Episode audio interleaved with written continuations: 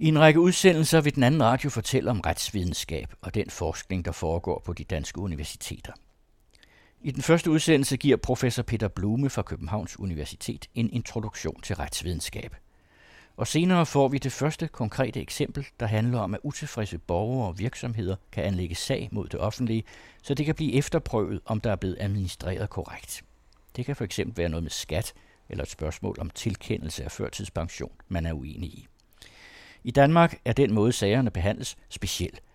Og det rejser en række spørgsmål, som doktor jur Frederik Voges doktordisputat giver svar på. Det fortæller han om, og han giver også en forklaring på, hvordan han er nået frem til sine resultater.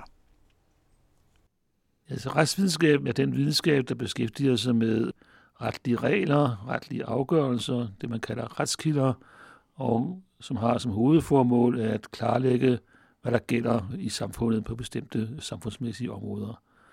Det er, kan man sige, et område, som vi altid har haft. Der har altid været retlige regler, men det er blevet et meget stort videnskabsområde i dag, fordi omfanget af retlig regulering og de emner, der bliver reguleret, er meget, meget stort. Det er blevet sagt, at, at samfundet er blevet retliggjort, har man talt om, og det betyder, at der er meget få problemer i samfundet, som ikke har et retligt svar.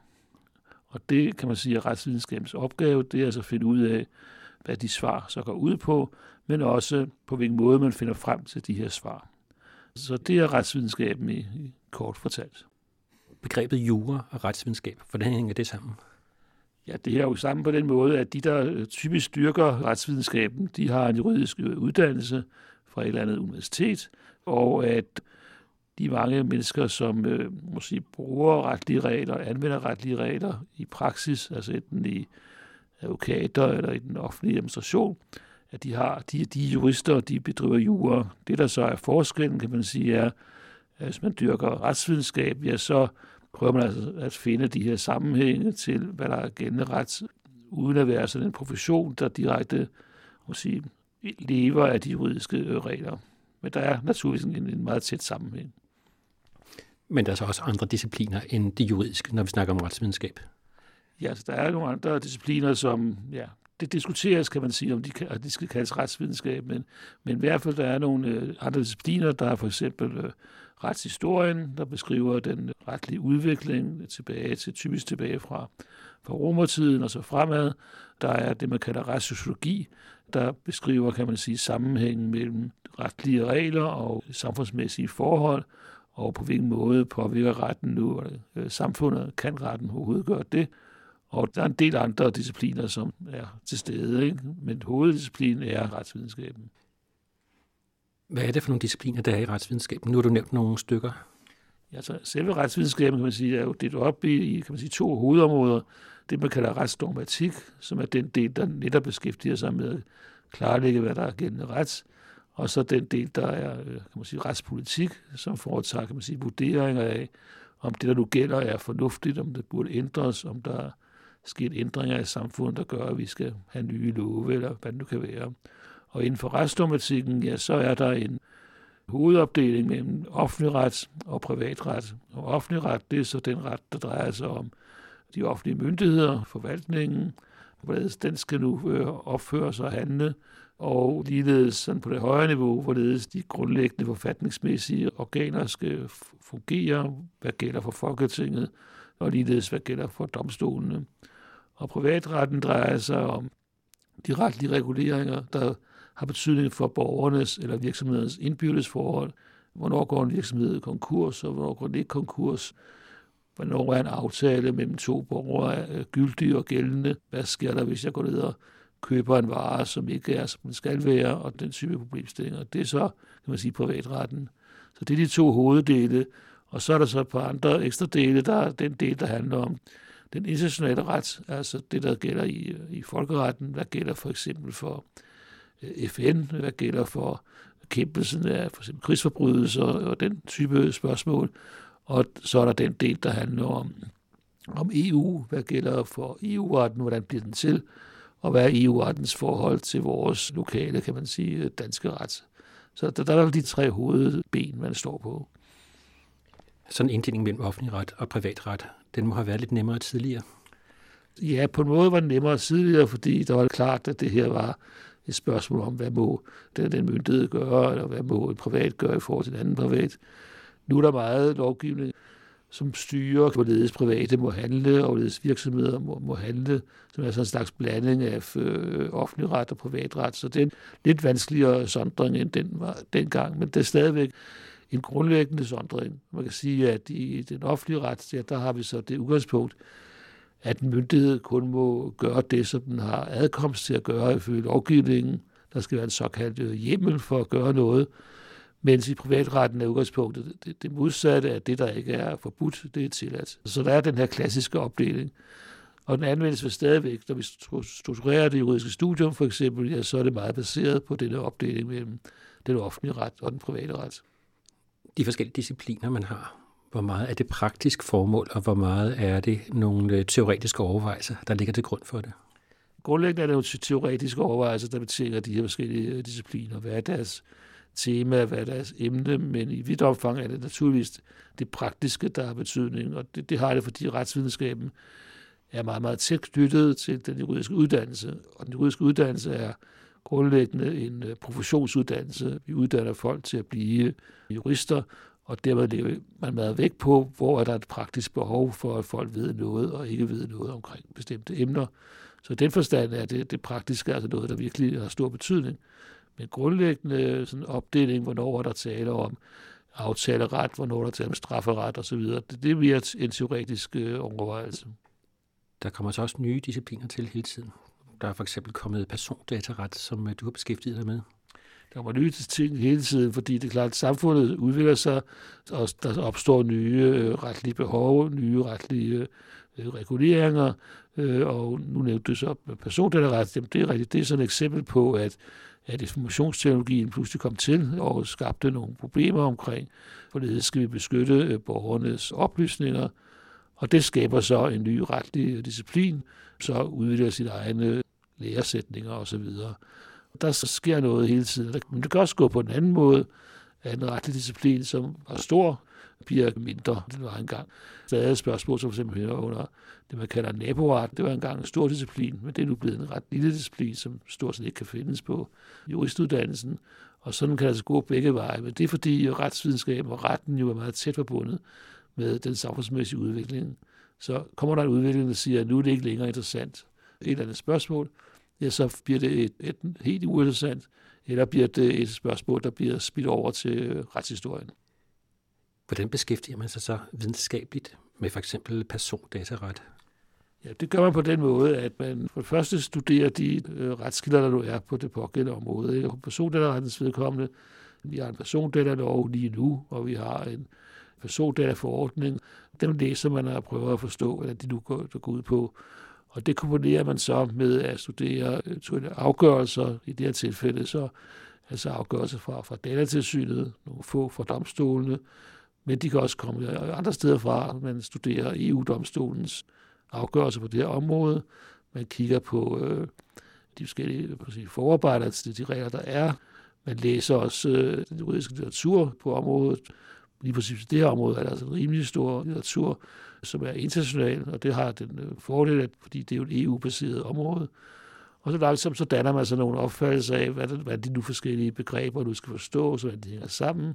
Og det hele ender så med, hvis det går godt, så skriver man sine egne artikler, sine egne bøger, hvor man dels redegør for, hvad der rent faktisk gælder, for man nu kan overskue det, og argumenterer for eventuelle behov for forændringer af det ene og det andet, eller det syvende, ikke? Så det er en lang proces, f.eks. nye områder, til at bygge den her viden op. Men nye områder har så også en fordel frem for de gamle områder, kan man sige. For de nye områder, det er mest der, man vil finde de entusiastiske retsvidenskabspersoner. Altså det er der, der er større begejstring normalt omkring i nye områder, end der er på gamle områder, hvor det nye er, at nu kommer der så en ny højstrætsdom, der har rykket en detalje et eller andet sted. Det kan blive nok blive begejstret over måske, men på nye områder, der sker hele tiden noget nyt, for det, de, de er mere dynamiske i udviklingen. Så derfor er nogle gange retsvidenskab sådan mere produktiv på de områder. Det har måske også noget at gøre med, at samfundet ændrer sig så meget, så der sker noget nyt hele tiden. Ja, altså det kan man sige, man kan, de områder, man er i, kan være meget forskellige på, på det punkt, ikke? Men, men øh, hvis man er på de områder i øjeblikket, hvor som er præget af, af brug af informationsteknologi og udvikling af øh, et digitalt samfund, jamen så sker der hele tiden forandringer, både sådan samfundsmæssigt, men også ved, at der sige, opfindes nye måder at bruge teknologien på, eller nye former for teknologi. Altså for eksempel på dette persondataområde, ja, så vil et stort emne snart blive, hvordan er det nu med anvendelsen af robotter, og hvordan er det med anvendelsen af kunstig intelligens? Påvirker det vores muligheder for at beskytte vores privatliv? Så der er hele tiden noget på vej på nogle områder, mens andre områder er lige så vigtige på en måde, men de er lidt mere stillestående. Det, du beskriver der, det er vel så både noget retsdogmatik og noget retspolitik? Ja, det er sjældent, der er sådan en helt livskarp sondring på de her områder, fordi mange retlige regler er for eksempel skrevet sådan lidt åbent. De kan fortolkes, de kan udfyldes, og det kan man selvfølgelig gøre i princippet på forskellige måder, og det i sig selv, kan man sige, udtryk for en form for retspolitik. Nogle gange blot således, at det er en, en slags opfordring til domstolen eller et andet organ, bruger de her regler på en bestemt måde. Men så kan man altså masse andre områder, hvor, ja, hvor samfundet hele tiden ændrer sig, og hvor derfor hele tiden opstår behov for, for nye regler, og man hele tiden kan sætte spørgsmålstegn ved, om de regler, vi nu har, stadigvæk opfylder det formål, som de er sat til at opfylde. Og der er der også det retspolitiske. Og de to ting flyder tit sådan noget sammen. Man kan sige, en god læresætning hos dem, der driver retsvidenskab, er, at man skal gøre, hvad man kan for, at det er tydeligt, om det nu er et udsagn om, at det her er sådan, som det nu er, eller at det er et udsagn om, at noget bør være anderledes. Ikke? Men det kan være svært altid at holde sig en skarp disciplin. Fordi det almindelighed altså, har været omdiskuteret gennem tiderne, ikke? Hvilken, jamen, selvom man ved en masse om jura og retsvidenskab, har man så nogen særlig berettigelse til at mene om, hvordan fremtidige regler skal se ud. Ikke? Hvorfor er min mening bedre end, end den borger, hvor vi kan møde ned på gadens mening om det samme? Er det ikke det samme? Ikke? Det er altså sådan lidt af et spørgsmål, fordi i princippet er det jo ikke nogen forskel. Vi lever jo i et demokratisk samfund, men alligevel kan man sige, at den, der ved meget om, hvad der gælder, siger nogen er mere kvalificeret til at udtale sig om, hvad der burde gælde bedre, ikke? End den, der måske ved så meget om, hvad der, hvad der rent faktisk gælder. Kunne du give et eksempel på noget, du har beskæftiget dig med inden for persondataret? Du er kommet med nogle forslag. Jeg har jo selv beskæftiget mig en del med tv-overvågning, er et godt eksempel, fordi der kan man se, hvor langt skal man tillade, at der er tv-overvåges, uden at, øh, uden at der sættes grænser for det. Og øh, der har været altså, der er jo så med diskussioner om, hvor meget man skal nu kunne videregive til andre, for eksempel. Ikke? Nogle regler, som tit er blevet politisk kritiseret, at de for snævre, ikke? Der er hele tiden, fordi det er så tæt på hinanden, så det er nogle gange lidt svært at finde på, på eksemplet, fordi der er hele tiden retspolitiske spørgsmål. I øjeblikket er der en stor diskussion om, hvor tæt skal man være bundet af det formål, man har angivet af grunden til, man samler oplysninger ind, ikke? Skal man have lov til at bruge nye formål. Jeg og nogle andre befinder os så på den, den strenge kurs, der siger, at det formålet binder, mens andre vil sige, at der skal være mere større fleksibilitet, at det blandt andet er vigtigt for den digitale forvaltning. Som, men altså, jeg kan ikke sådan, altså, sådan pege umiddelbart på den lovregel, det, det er min. Sådan en disciplinafgrænsning, der er inden for retsvidenskab, er det også noget, der bliver fragmenteret, ligesom man ser i mange andre videnskabelige sammenhænge, så man ikke rigtig kan snakke sammen, eller ikke kender hinandens tidsskrifter? Nej, det er det sådan set ikke. I hvert fald ikke i dansk retsvidenskab. I dansk retsvidenskab, der er altså disciplinopdelingen er primært i og for sig lavet af uddannelsesmæssige årsager, som styrende for, hvorledes juristuddannelsen skal indrettes. De fleste erkender i dag, at der er ikke nogen fast disciplinopdeling. Det er meget få retlige problemstillinger, der kun kan løses ved én bestemt disciplin. Så den her disciplinopdeling, den er mere sådan praktisk, arbejdsmæssigt, uddannelsesmæssigt betinget, end den er sådan betinget af, hvorledes man bedriver retsvidenskab. Så på den måde kan for eksempel på det her sted, Københavns Universitet, der vil alle de ansatte godt kunne sige, tale fornuftigt sammen, fagligt. Der kan altid være selvfølgelig specielle problemstillinger, som kun nogen kender til osv., men det vil ikke være meget sjældent, der tager problemstillinger, som øh, de øvrige ikke, i hvert fald ikke kan forstå, øh, hvad det går ud på, så nogenlunde i hvert fald. Så der er ikke nogen siloer, det er der ikke, nej. Du fortalte, at jurastudiet er en professionsuddannelse. Mm-hmm. Hvordan hænger det videnskabelige så sammen med uddannelsen? Ja, altså det er jo et godt spørgsmål, ikke? Fordi Altså det hænger sammen med uddannelsen. For det første ved, at de fleste af de, den litteratur, som de studerende læser, og som er et slags pensum i, på studiet, er skrevet af retsvidenskabspersoner, typisk også dem, der er ansat på det pågældende universitet, altså her i København, hvis det, så er det københavnske forskere, der har lagt det meste af det. Og dermed kommer retsvidenskaben ind gennem bøgerne.